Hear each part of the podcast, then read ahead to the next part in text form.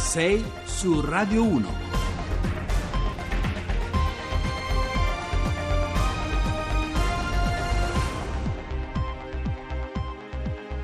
Bentrovati a 6 su Radio 1, buongiorno, lunedì 8 gennaio sono le 6 e 7 minuti e come ogni lunedì il nostro è un lungo viaggio che vi accompagna fino alle 8, un racconto informativo che si intreccia con il lavoro dei colleghi del giornale radio e che anche oggi, nel giorno che segna la primavera ripartenza dell'anno dopo le festività natalizie, proveremo a riempire di contenuti e di punti di vista come sempre, scrivendo insieme a voi la nostra prima pagina. Ci sono molti temi in copertina, la, la politica politica italiana, che ritroveremo nella terza parte alle prese con il libro delle proposte e delle promesse della campagna elettorale, ma poi ci occuperemo anche di quella che alcuni commentatori hanno già rinominato Framania, una santa alleanza tra Francia e Germania sul fronte dell'economia che potrebbe far nascere presto una piccola Unione Europea all'interno dell'Unione Europea. Parleremo anche di cinema hollywoodiano, di Golden Globes, la prima edizione questa notte a Beverly Hills dopo il caso Weinstein e poi torneremo a parlare di slot machine e ludopatia, del picco dell'influenza stagionale annunciato proprio per oggi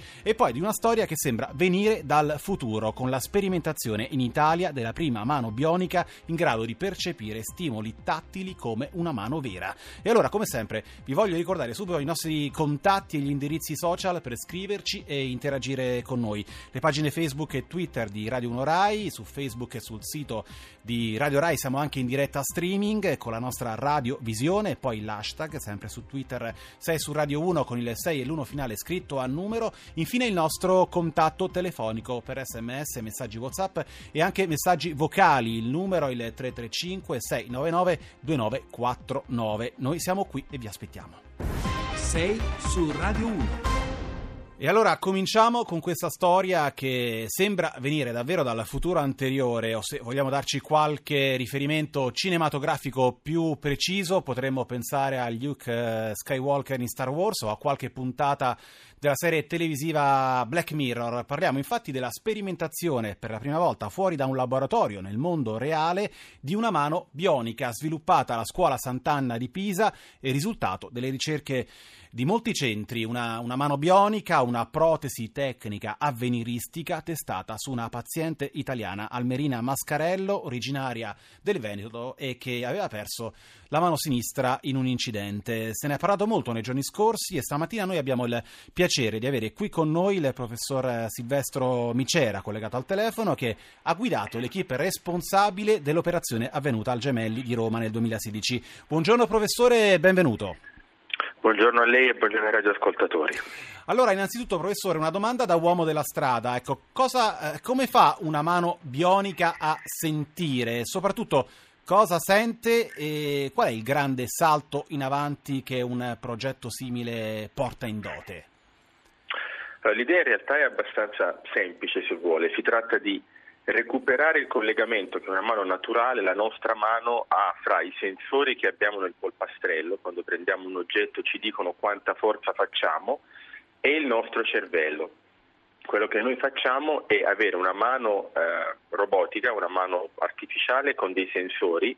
Questi sensori leggono l'informazione e noi la trasformiamo in impulsi elettrici che mandiamo al nervo periferico in maniera tale che poi il cervello riesca a percepirli come davvero una sensazione di pressione su un oggetto o su differenti oggetti.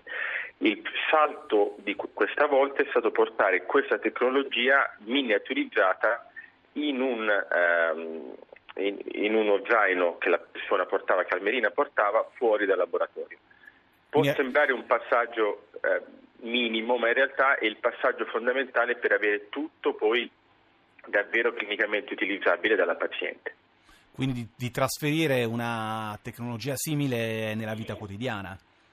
Esattamente, immagini il precedente impianto di alcuni anni fa aveva un'elettronica grande che uno poteva appoggiare su un tavolo e non era abbastanza robusta per andare in giro, perché l'ambiente del laboratorio è un ambiente controllato dove tutto avviene in maniera abbastanza ripetibile. La vita naturale, la vita vera in realtà è variabile per definizione, quindi andare fuori nella vita vera vuol dire avere un sistema portabile e soprattutto capace di essere robusto abbastanza perché possa essere utilizzato in varie condizioni reali. Ecco, professore, questa prima sperimentazione è considerata però soltanto un passaggio, un passaggio intermedio. Quale sarà il prossimo passo? Il prossimo passo è per noi prendere tutta l'elettronica che è nello zaino, renderla ancora più piccola e impiantarla nel paziente o nella paziente. Questo perché ad oggi con Almerina il collegamento era fatto fra il sistema nervoso, il nervo e lo zaino attraverso un cavo che passava attraverso la pelle della paziente. Questo può andare bene per alcuni mesi, ma non può essere la soluzione finale. Quindi la soluzione finale avere, sarà avere una specie di pacemaker impiantato probabilmente nel petto eh, dello, della paziente in maniera tale che questi possa uscire e continuare a utilizzare in maniera più sicura e continuativa la tecnologia che stiamo sviluppando. Ecco, fino ad oggi cosa ha potuto eh, sentire la nostra paziente? Cosa ha potuto sperimentare tangibilmente? Tutto quello che noi sentiamo con i nostri polpastrelli in quanto forza di presa, quindi ci stiamo toccando un oggetto, che forma ha l'oggetto, che eh, rigidezza ha l'oggetto, quanto è più o meno soffice, è stata in grado di modulare la forza, quindi fare più o meno forza a seconda del tipo di oggetto, capire la tessitura dell'oggetto in maniera più o meno eh, preliminare, però riusciamo a dare tutte o molte delle informazioni del senso del tatto che normalmente tutti noi abbiamo. Professore, l'ultima domanda, non so se lei ha visto o ha sentito parlare della serie televisiva eh, Black Mirror. È una, appunto, una serie tv, insomma, per, per, dirlo nel modo più diretto possibile ai nostri radioascoltatori, ambientata in un futuro molto prossimo in cui vengono messi un po' in scena gli sviluppi, in alcuni casi anche molto inquietanti, delle tecnologie digitali e delle protesi tecnologiche, dagli algoritmi, social media, l'automazione, la robotica. Ecco, c'è sempre un momento in quella serie in cui l'eccessiva delega da parte eh, dell'uomo appunto ai dispositivi tecnici produce effetti più o meno rovinosi eh, sia sulla sfera pubblica che sulla vita privata dei protagonisti. Ecco, quello che le voglio chiedere, professore, come si governano responsabilmente questi processi? Come fare in modo che l'esperienza umana ne venga fuori arricchita eh, senza però perdere di vista il senso del limite? Ci sono diciamo, varie, varie cose da fare. La prima è darsi come ricercatori dei limiti. Sempre nel mio caso, secondo me, almeno io cerco di utilizzare la tecnologia solo per le persone che hanno disabilità importanti per aiutarle a star meglio. Dall'altro in realtà noi cerchiamo di lavorare e stiamo sempre più lavorando con esperti di etica per crescere insieme a loro e far crescere la tecnologia e la nostra consapevolezza insieme a persone che si occupano di queste tematiche attraverso una maggiore comprensione anche dal punto di vista etico e filosofico di quello che stiamo facendo, oltre che appunto dar, darsi dei limiti etici, questo potrà permettere, spero, di avere questa tecnologia utilizzata solo per le cose positive senza Black Mirror. È chiaro indubbiamente che il rischio eh, c'è, eh, bisognerà fare attenzione negli, anni a venire a, come gestiamo la tecnologia. Benissimo, allora grazie davvero professor Silvestro Micera, grazie per essere stato con noi e buona giornata. Allora, questi erano i nerd con la loro Don't, Don't Do It. In chiusura di questa prima parte, invece, ora vogliamo parlarvi e parlare insieme di influenza, perché in questi giorni, feste di Natale incluse, e credo che i nostri radioascoltatori ce lo potrebbero confermare, siamo alle prese con il consueto picco stagionale. Le stime parlano di almeno 2 milioni di italiani, quasi 700 mila soltanto nell'ultima settimana, alle prese con il più consueto dei malanni di stagione. Piemonte ed Emilia-Romagna, seguite da Toscana, Lazio e Calabria, sono le regioni in cui si registrano i numeri più alti di ammalati. Allora, collegato al telefono con noi questa mattina c'è il dottor Gianni Rezza, epidemiologo e direttore del Dipartimento Malattie Infettive dell'Istituto Superiore di Sanità. Buongiorno. Buongiorno a voi. Allora, eh, Rezza, questa nostra conversazione potrebbe avere come titolo eh, La normalità dell'influenza, nessuna emergenza, insomma, ma comunque numeri che sono eh, appunto in linea con le previsioni e gli andamenti degli scorsi anni, è così?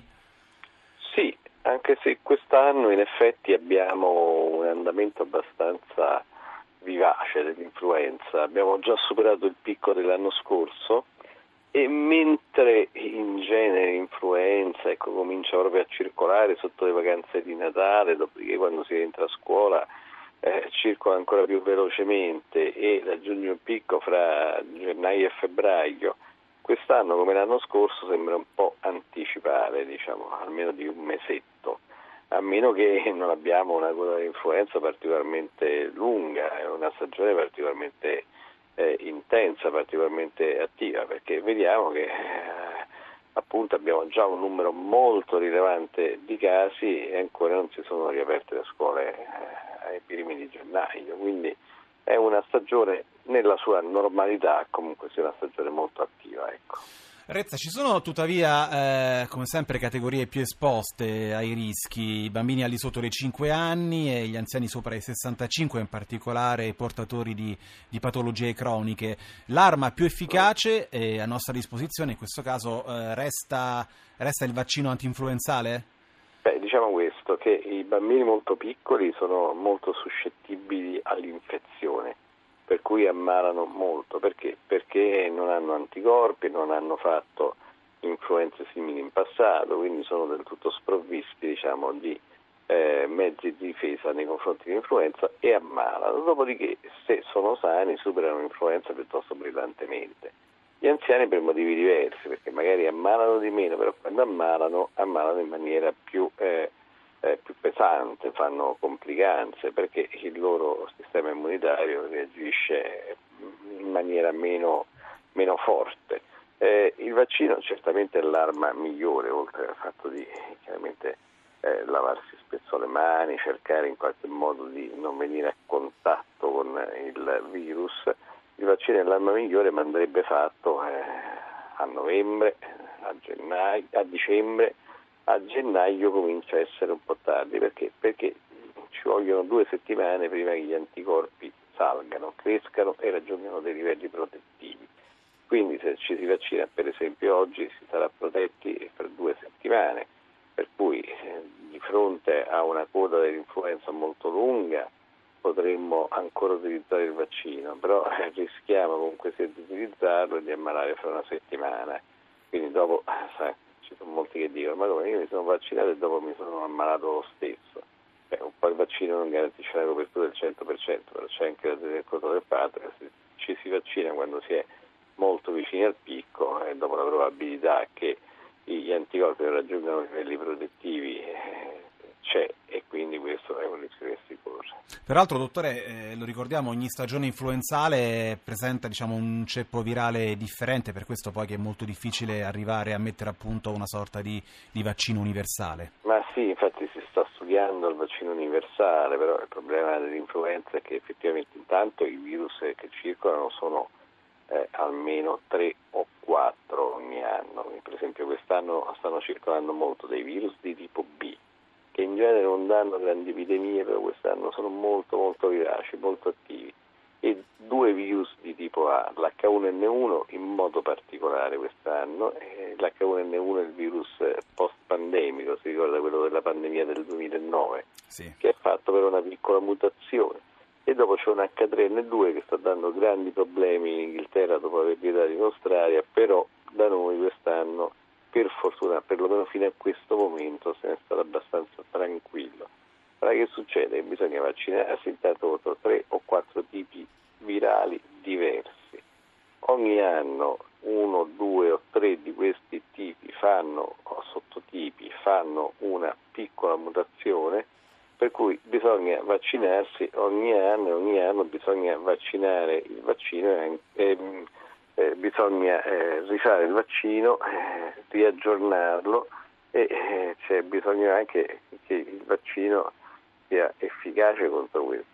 Ecco, eh, dottoressa, non è facile. L'ultima domanda, eh, lo sappiamo, ci si ammala di influenza soprattutto nel periodo invernale perché il freddo riduce le nostre difese immunitarie, però c'è un tema che riguarda anche i livelli di, di umidità delle nostre case perché eh, l'aria viene scaldata artificialmente e di conseguenza è più secca, i virus influenzali si diffondono con, con più facilità, eh, è così?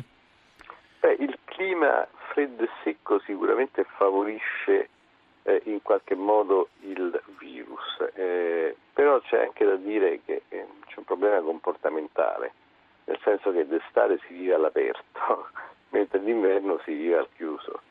e quindi eh, quando si vive al chiuso in ambienti promiscui il virus circola più rapidamente, quindi il clima favorisce in due modi. Uno, certamente Dottoressa, la devo salutare che siamo in chiusura. Comunque io ah. la ringrazio, grazie per essere stato qui con noi. Ora ci sono le informazioni sul traffico di Onda Verde grazie e noi torniamo subito dopo. Buona giornata.